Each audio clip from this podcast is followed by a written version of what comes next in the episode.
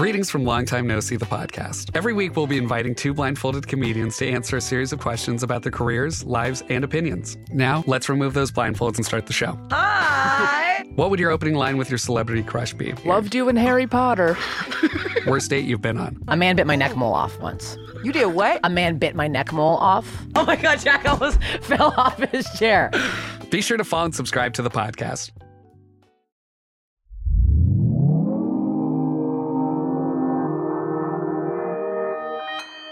Consequence Podcast Network.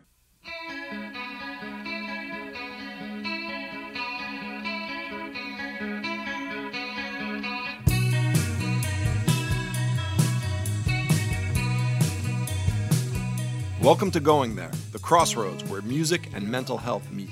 Presented by Consequence Podcast Network and SoundMind Live, this series is made possible by the fine folks at Janssen Pharmaceutical Companies of Johnson & Johnson. Today we are talking with hip-hop artist Mykele Deville. Mykele is described as someone who raps with poetic precision and has been called a sophisticated spitter of lyrics. Now, on the Going There podcast, we have the tough conversations to address important issues so that we can learn from each other, challenge the stigma of mental illness, and get the care we need. And one of the toughest issues and most powerful feelings we can experience is the notion that we are fundamentally unlovable. Because if we truly hold the core belief in our hearts that we are unworthy of love, it changes the whole way we approach our lives. We may be less interested in self care, our relationships, our work, everything. And as an artist, a lot of Mykele's lyrical content confronts the issue of feeling unlovable and the various factors such as mental illness and racism that contribute to this experience.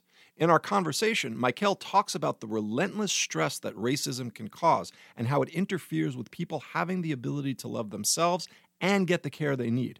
So let's go there and listen to what Mykele has to say.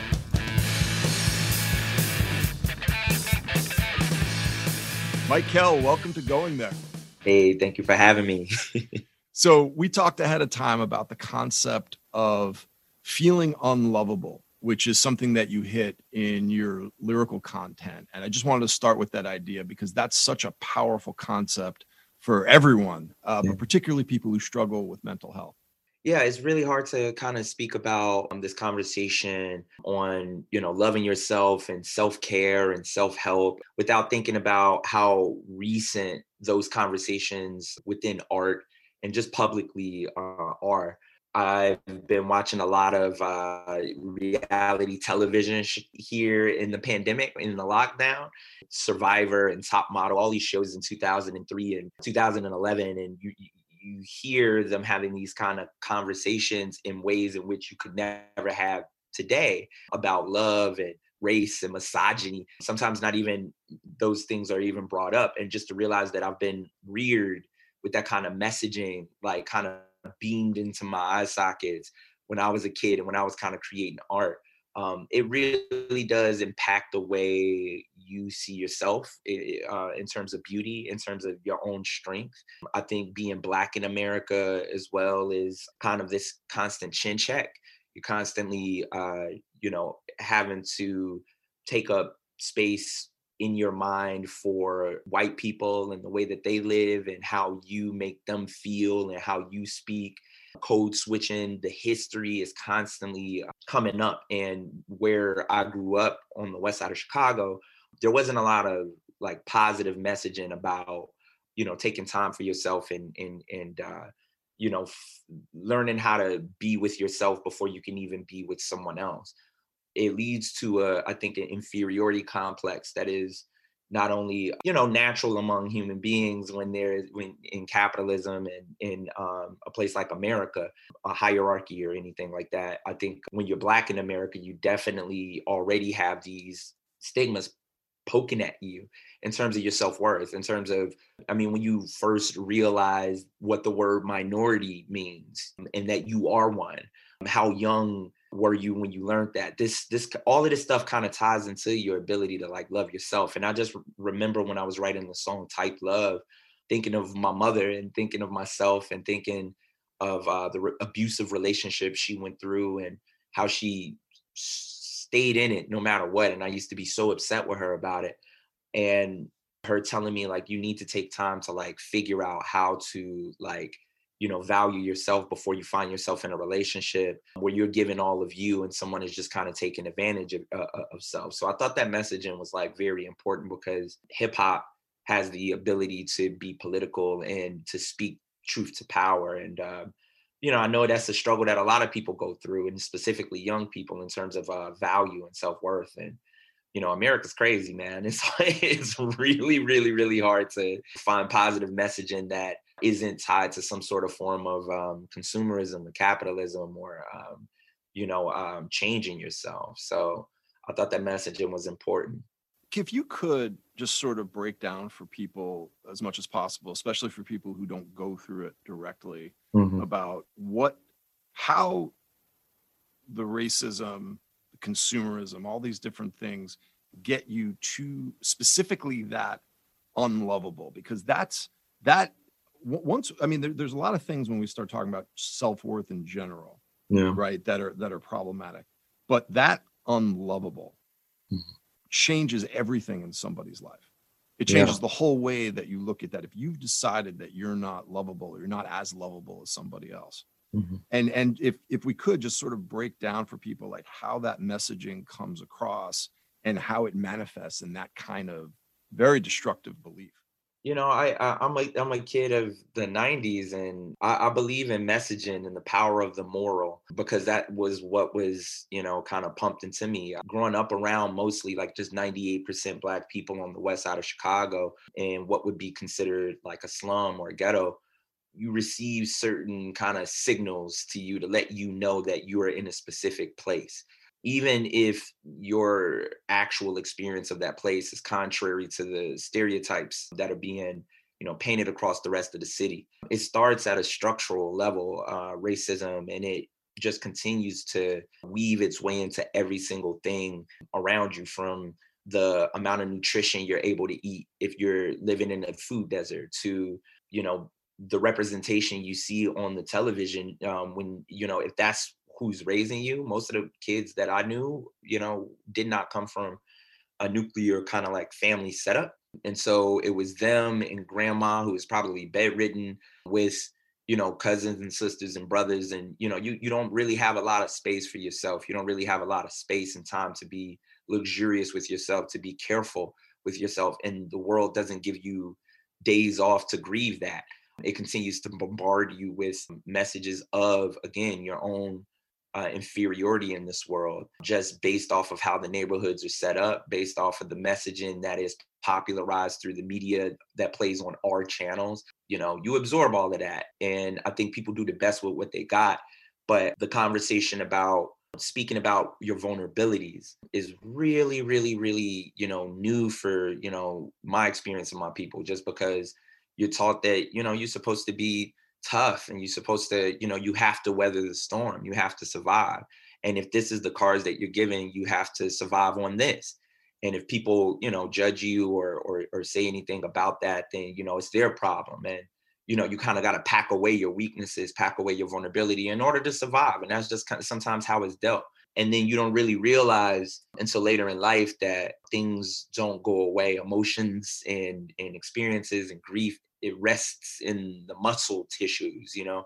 It comes back when you're stretching or you know what i mean? Going to work or something and standing on your feet. And what do you do then? You know when you are confronted with all of this non-protection for you. When you look at the news and you see people you know getting off for slaughtering someone who looks just like you you know your same age could be your brother could be you know i i, I rarely feel white folk understand how it feels to grieve for someone you don't even know and to continuously do that while uh, watching the same people who were charged to protect you continue to get off and become the criminals and it's it's it's hard. We we live in two when you live in two separate worlds what's pc to you may be like completely you know gauche to me you know it's it's just so much. And i feel like a person who's who's been fortunate enough to stand on the line of coming from a, a place like that and being where i am now where i can speak to even someone like you openly without feeling a sense of shame or feeling a sense of you know weakness and i try my best to like kind of put that into my to my music not only to educate but to let folk know that depression and and you know this feeling of being unlovable like we all feel that that's a very human thing. But i think folk of color really have to work like most of the time like triply hard to kind of confront these things so that they can catch up with the rest of the way um, the country is going in terms of like speaking about these things openly uh, it takes a lot of work for that and we got to start it you know within the music that we have because it's the only like kind of life vein of uh, our messaging right now that's popularized throughout the world you said the thing about grieving for someone you don't know, and I, I've actually not heard that term before, which I think speaks to what you're saying about people not necessarily understanding what that would feel like. So if if you're okay with it, I would love to spend some time talking about what that experience is like because it, it definitely sounds like a very powerful feeling. Yeah, it's really hard to kind of put a put a thumb on all of it, the the enormity of the feeling. It's like a thud, you know, and then anger or emptiness. There's it's been so prevalent within the last couple of years, you know, the Black Death and the Black Slaughter, that there's so many reactions I've had. I've I've I've been outraged. I've been, you know, completely numbed. I've been sad i've been vindictive about the people who have done this the systems it makes you question everything and we are all it's within our dna uh, as black people in this country i feel like uh, because i think generational trauma is a is a real thing to not necessarily trust the structures that be since we were brought over here you know and i really do feel that when you have uh, you know all of this kind of violence from police hands um, shown to us over and over and over again we just get tired we get exhausted because there's so much work to be done and it's so much it's so reminiscent of the cautionary tales we heard from our grandparents and our parents and our uncles and our cousins. It lets you know it's a message. It's sending a loud message that there are parts of this country and part parts of the systems that protect this country that you can't interface with without not just the chance of death, with, with without the sure possibility of death. There are certain things I can't do. I don't even have a driver's license right now because of number one, I live in Chicago, so I could take the you know L whenever. But like I really do fear, you know, go, um, what would happen if I got stopped by the police. When you're saddled with this at a young age and you're saddled with th- this kind of imagery, I just think it, it, it affects us. It lives with us, and it becomes a part of a process that kind of becoming our legacy, which is something we don't want. Knowing, you know, we only got each other is making us more insular. It's making us come in. It's making us like kind of disconnect, kind of be be more in the lines of like what Marcus Garvey wanted and what Malcolm X um, wanted, and you're starting to see it even pop up in a lot of our media, and um, you know more radical ideas and thought processes on how we can you know kind of just take care of home because it just seems like no matter where you are, whether if you're rich or poor, your life it means nothing to a system that has constantly protected white supremacy, even when it's been uh, confronted with itself, with its own reflection. It is constantly choosing white supremacy. So how how much longer can people sit with that? How much longer can we just let that roll off and continue to just make music and, and, and try to have a good time and forget about it? We have to confront it. And that means confronting all aspects of it. And, and a big part of that is confronting some of the scars that we have in ourselves and you know knowing the history knowing knowing that this is cyclical this isn't something that is just happening in a vacuum this isn't just trumpism this is this is america you know so what are we going to do with that and how are we going to continue to move forward? Are we just going to kind of, you know, cry about it or are we going to like really really analyze ourselves? We can cry about it you know what i mean? Like and we but we could also make art about it. We can also mobilize around it and we can also um, show the world how again you deal with um, travesties and atrocities with grace and that's that's with looking inward. And when you talk about the scope of it you know i just think about the the basic things that you listed, you know, and this is just a, a partial conversation, but you know, you think about how do people take care of themselves? How do people love themselves? And you know, let's start. It's like, well, you know, you you can make yourself a really good meal, mm. which is not as possible in a food desert. You mm. could you could take time for yourself to just kind of be by yourself and think, which isn't nearly as possible if racism has led to poverty and there's not as much space you know or you can't take time because of certain economic circumstances or because of job situations mm-hmm. you know you might want to just go for a walk on your yeah. own you might just want to go for a drive on your own um, these are all the things that people in some cases people who have privilege can do that not only help their mental health but it's again it's it's that that concept of of subtle ways of loving yourself that even just in this conversation those I, don't know how many things we name there but those are all things that you know you're talking about not happening on a regular basis hmm. that that many people just take for granted as something that will help them heal and yeah. then what happens if you don't have that ongoing healing yeah. How can you ever ask for equity or how, how can things ever really be fair when we haven't addressed generational some people don't even believe slavery happened. Some people don't even you know and we live in a country that says that we we have to entertain everybody's point of view. I am a person like i said i come from those beginnings and i i, I see the ravages of a lot of the generational things that have that have happened throughout the decades that have gone unaddressed. And like I said, these conversations are recent. We are just now addressing, whoa, there may be something wrong with me. There may be something, or there may be just something that I haven't really processed because I'm not allowed to process it. And this has been going on for uh, generations. I am pro. I am seen as some sort of like hulking figure, some automaton, some some roughneck, some thug, some super predator. I'm not given the permission to be vulnerable without a serious ding to what it is you believe about me in the first place and what it is I believe about myself. So, you know, the work has to start somewhere and we can't again wait on structures to to do that work for us, but it could help you know having access to you know uh, good nutrition and you know healthcare and positive images for uh, uh, black youth I, I, really do feel optimistic. You have to you got to feel optimistic about because we've been given a lot less and we've we've done so much great. We've done so many things with the amount of trauma we've been saddled with and the amount of baggage we've been saddled with. That's why my my music always it's really hard to write it because it, it, it always comes out with this hint of paranoia and uh, it always comes out like an indictment. And you know sometimes i just want to want to I, I wish i had the privilege of writing about the flowers. I wish i could really speak to you know the stars and be really you know flowery but like i know what my mother is going through on the other side of town you know and i know how that conversation is never really brought up. It's only brought up when celebrities bring it up. It's not brought up. It's, it's entire experiences in life going on between the line of the Austin community and the Oak Park community. You know what I mean? Chicago's so segregated and it boxes us into the peripheries of the city.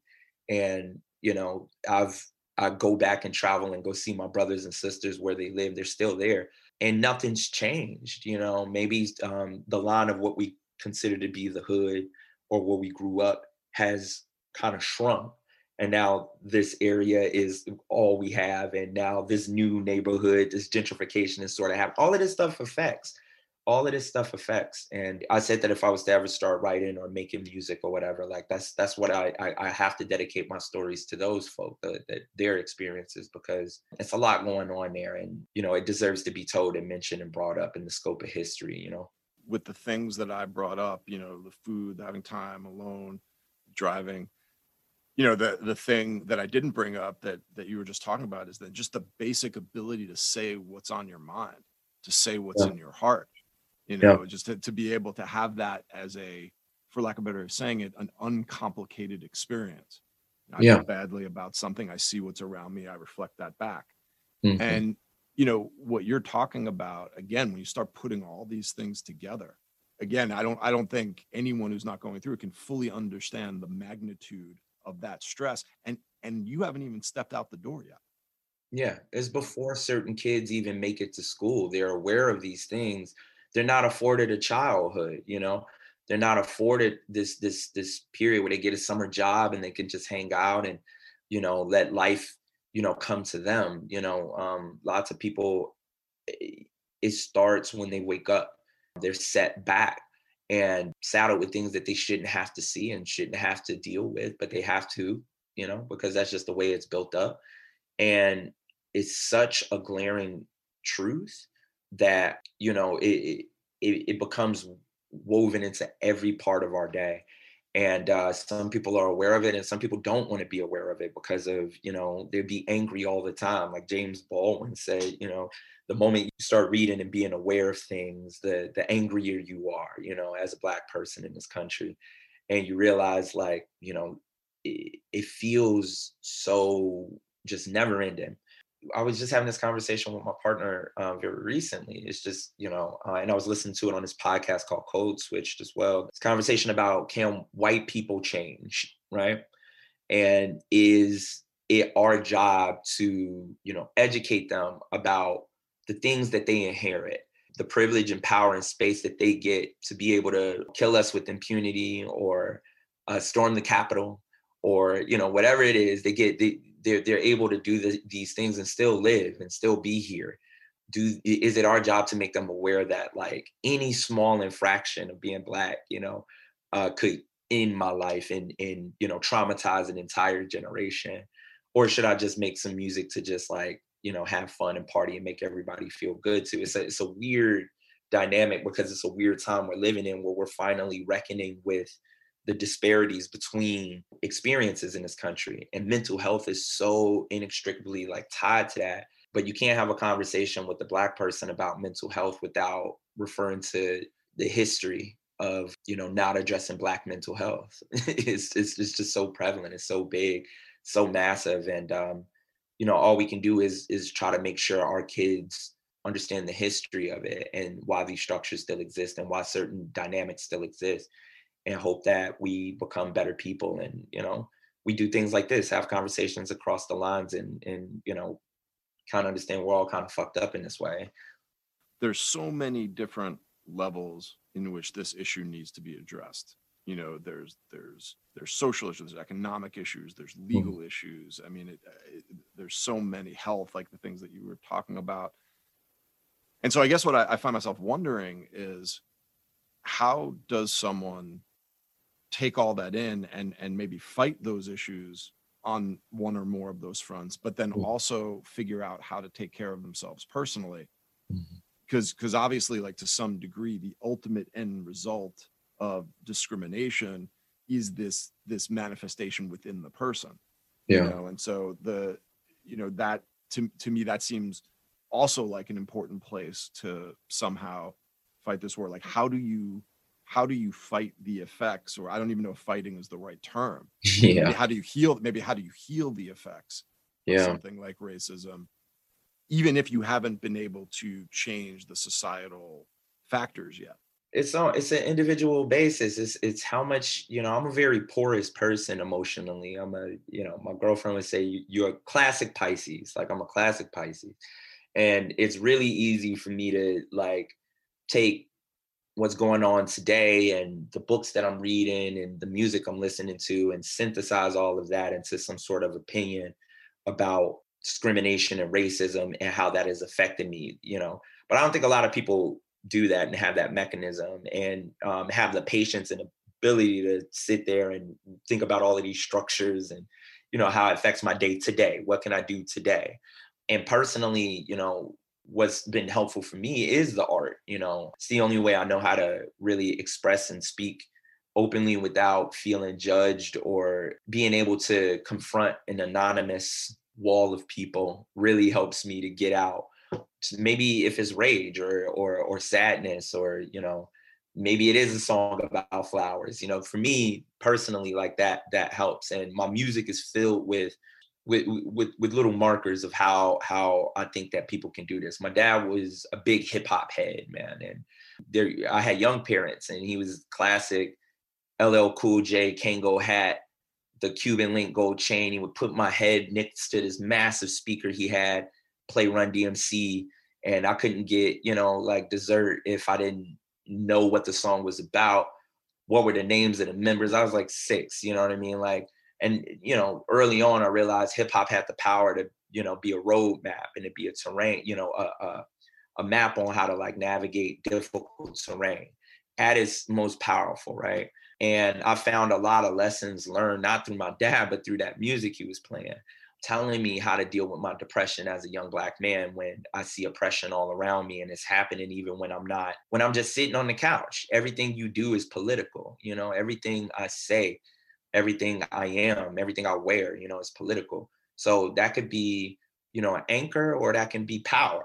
And so for me, that's that that means, you know, like making myself uh, you know some tea and talking to my partner openly and, and being truthful knowing that knowing that i don't have to conform to an, a society's view on how i should be releasing music and have, finding little freedoms i think is really important and that helps to at least get you along before the next atrocity happens because it's it, unfortunately, the effect of all of this is it continues to make black folk more cynical. It continues to make me more less um, a believer in any kind of American dream, any kind of BS I was taught about the anthem or the flag or fighting for my freedom.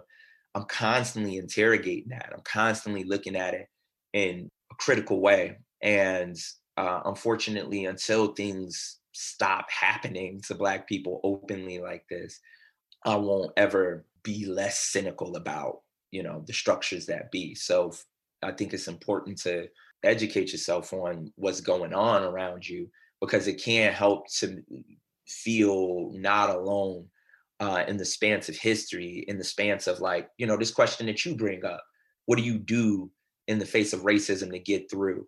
There are many many many many answers to that and the trail of breadcrumbs comes through, you know, our ancestors and revolutionaries who kind of fought before us not that long ago, Shirley Chisholm, Assata Shakur, uh, James Baldwin, you know, to me that they learning about that really makes me feel like there's a solidarity there, you know, even ancestrally. And it, it helps me get through the day. But like, there's not a day that goes by that I don't say like, white people messing it up again. they're messing it up today. They are coming at me in a way in which they're, they're just wielding their privilege and they don't they just have no idea what I what it takes to get up in the morning, you know what I mean, and to be in the same place, you know what I mean, as them sometimes. So, you know, it's it's a disparity that either we're going to learn to live with or we got to learn how to like come up with uh, like i said like a lot of small little freedoms that could like kind of help us all recognize the humanity in each other you know and the thing that's so difficult when I hear you talking about it is that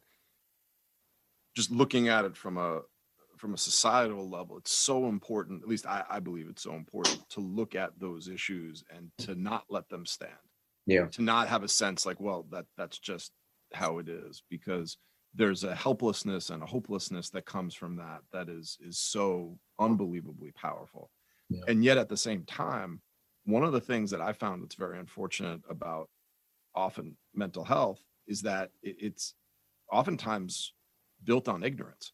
Yeah. You know, I mean, if any of us really sat down and thought about all of the things that are going on in the world, really, you know, kind of taking that in, I, it would be hard for, I think, anyone to fully deal with that stress.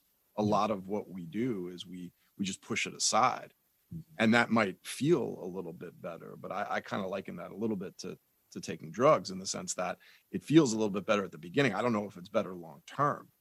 And so, you know, here you are again in this very tough situation where one thing that you're doing that I think is is healthy on a societal level, having those conversations, calling out those issues, working on them in whatever capacity.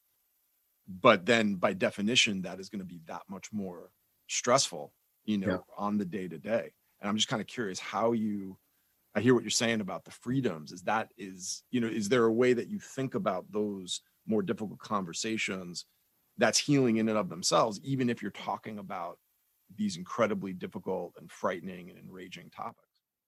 Oh yeah, man. That's personally, I, I um, was the biggest surprise to me when I started to make music was being confrontational about this.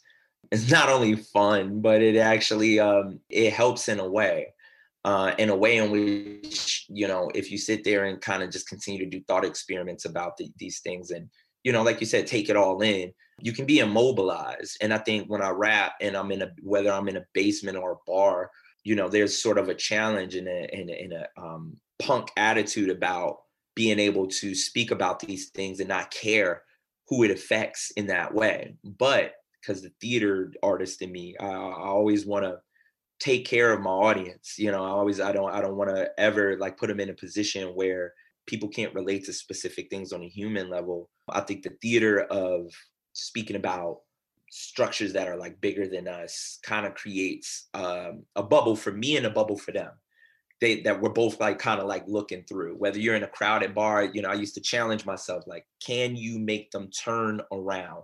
Can you make them be quiet? Right?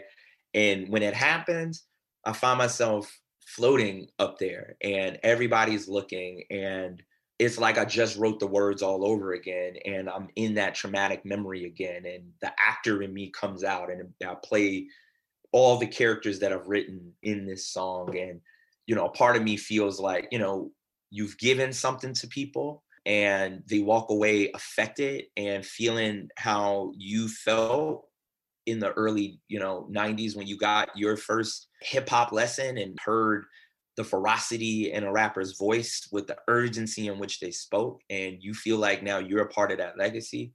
But then there have been plenty of times where you know i've gone home and i felt like a cup that was empty like i poured it all out there and a lot of it was traumatizing to even speak about because it was personal and and and it also flared up that image for me like right there like it was like I transplanted myself back into it. And you know it's led to the scarcity in which I release music and you know the scarcity in which for a little while I was performing. So there's this give and take on um, that level of healing and I'm still under you know kind of scrutiny with myself about like you know uh, is that healthy? is that something that I can continually do? And maybe when I was young and in you know my 20s and kind of like figuring these things out in this kind of rebellious phase, doing this and finding this support in speaking about these things very openly and this in gathering a little bit of like kind of local fame because of that is that as i'm getting older i just turned 32 like a week ago is that the most effective way to have these conversations anymore you know in this new world that we're in and as a Black person who is statistically more apt to be disproportionately affected by COVID, whether that means work or getting sick myself or even dying. And I already had a shortened life expectancy by being a Black man in America. How urgent are these conversations? Do I throw my own mental health to the side so I can open up the dialogue for more people to have this conversation? Uh, it's this it's this teeter totter, you know what I mean? I like kind of like figured out. And is anybody even listening? That's another one. it's another song that plays in my head when you think about this stuff, you know? It's hard. Yeah, and you you know, people ask why talk to musicians about mental health, you know, and why they're why do you know, we're our podcast is entirely about you know music and mental health and one of the mm-hmm. reasons is the the process that you're talking about as an artist it, to me as a as a psychologist is almost identical to the process that people go through when they consider whether or not they should be open about anything that's going on for them mm. you know because you think to yourself you know if if i do this and i really get into it and there's someone on the other end who really understands me this is going to feel so amazing so yeah. amazing but there's no way of knowing until you do it and you also wind up knowing how badly it can feel if yeah. you're dealing with someone who doesn't care, doesn't understand, yeah. uh, is trying to understand, as, as I'm sure happens with issues of race, where there's someone who's, you know, sort of trying to understand, but the more they try, the less it, it's like, oh my God, you, you really this, this, is just getting worse. Let's just let's just forget I even brought that up. and and you know, you think about that. I'm sure as an artist, you thought about, you know, you try different things. You think this is amazing. That other times be like, just yeah. forget forget what I just did there. you know and and the parallel is so powerful and it can be the difference between you coming back and feeling like like i am loved i love myself i love my process i believe in myself and coming back and being like i don't i don't even know where to begin with the discussion about myself. I just i just want to get away from myself. I want to get away from all of this. Yeah. And that's that's for a lot of people especially when they struggle with mental illness that's living or dying you know? Yeah it really it, it really is and you know, without a proper outlet to kind of funnel funnel these things through, you know, we don't have some of us just don't have the tools, don't have the access to the tools to kind of even start these processes of self love and self uh, analysis. And they wither on the vine in this way um, mentally. Um, I, I can even track through like my discography of four tapes where I stopped trying to have this conversation with this imaginary audience and where I started to focus on myself and started to focus on the black people I wanted to speak to and nobody else. If if anybody else gets anything from this, great, fine.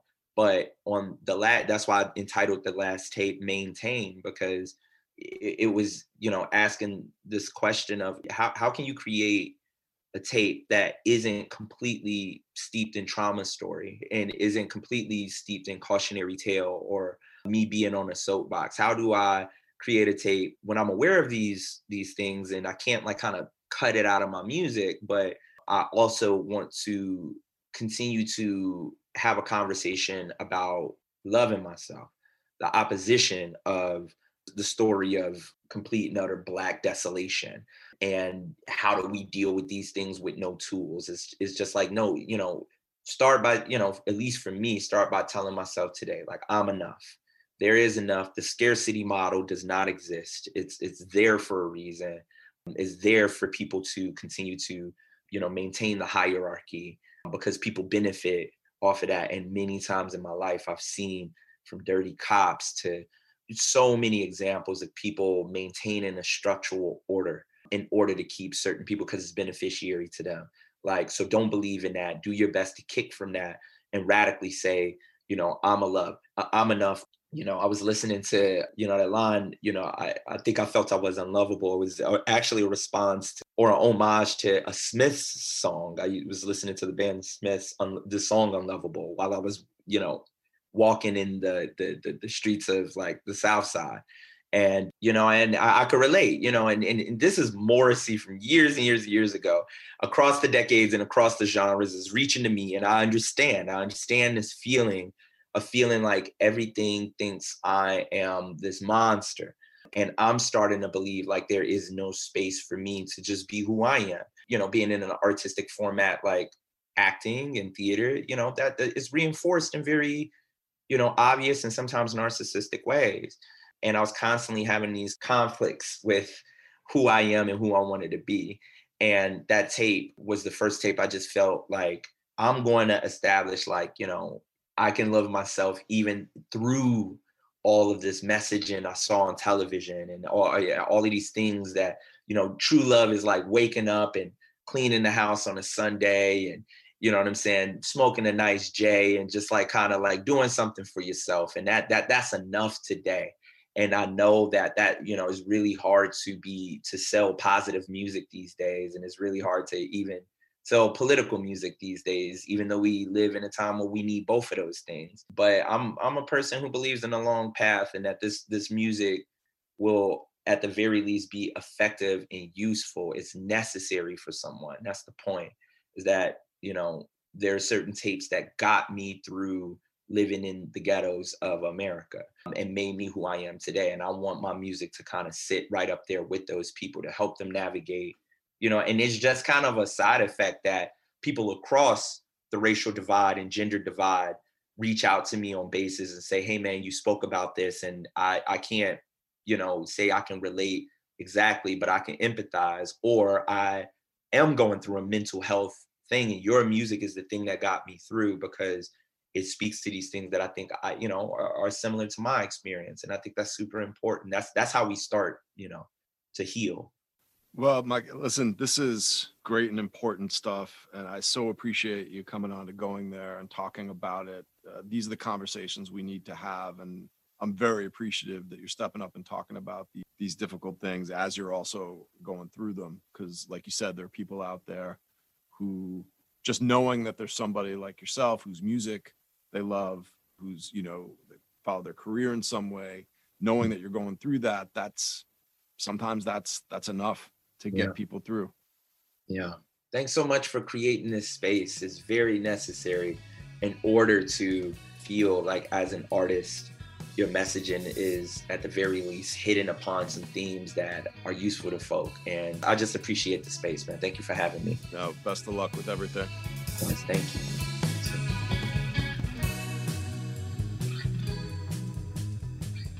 So there it is, Mykele Deville talking about the concept of being unlovable and the factors such as systemic racism that can contribute to someone coming to the conclusion that they are in fact unlovable. Now, there's a lot to take away from the conversation with Mykele.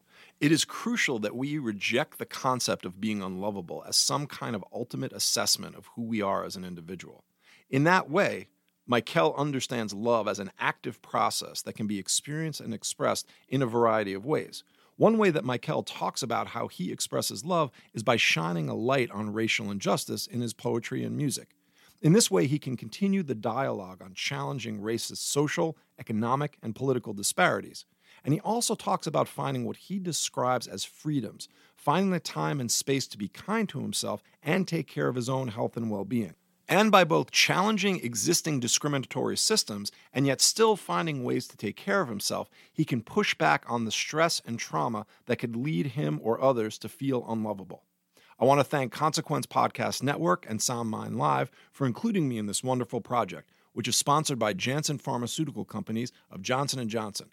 And thanks to Pete Wilson and the Rooks for letting us use their song I Know. If you are struggling with anxiety, depression, or addiction and are looking for help, please call the Substance Abuse and Mental Health Services Administration National Helpline at 1 800 622 4357.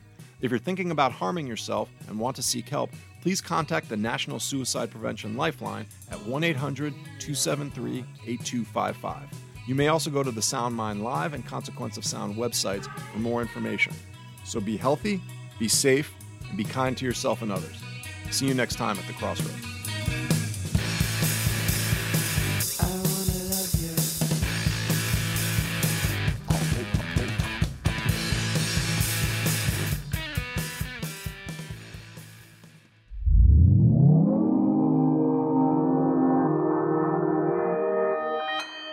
Consequence Podcast Network.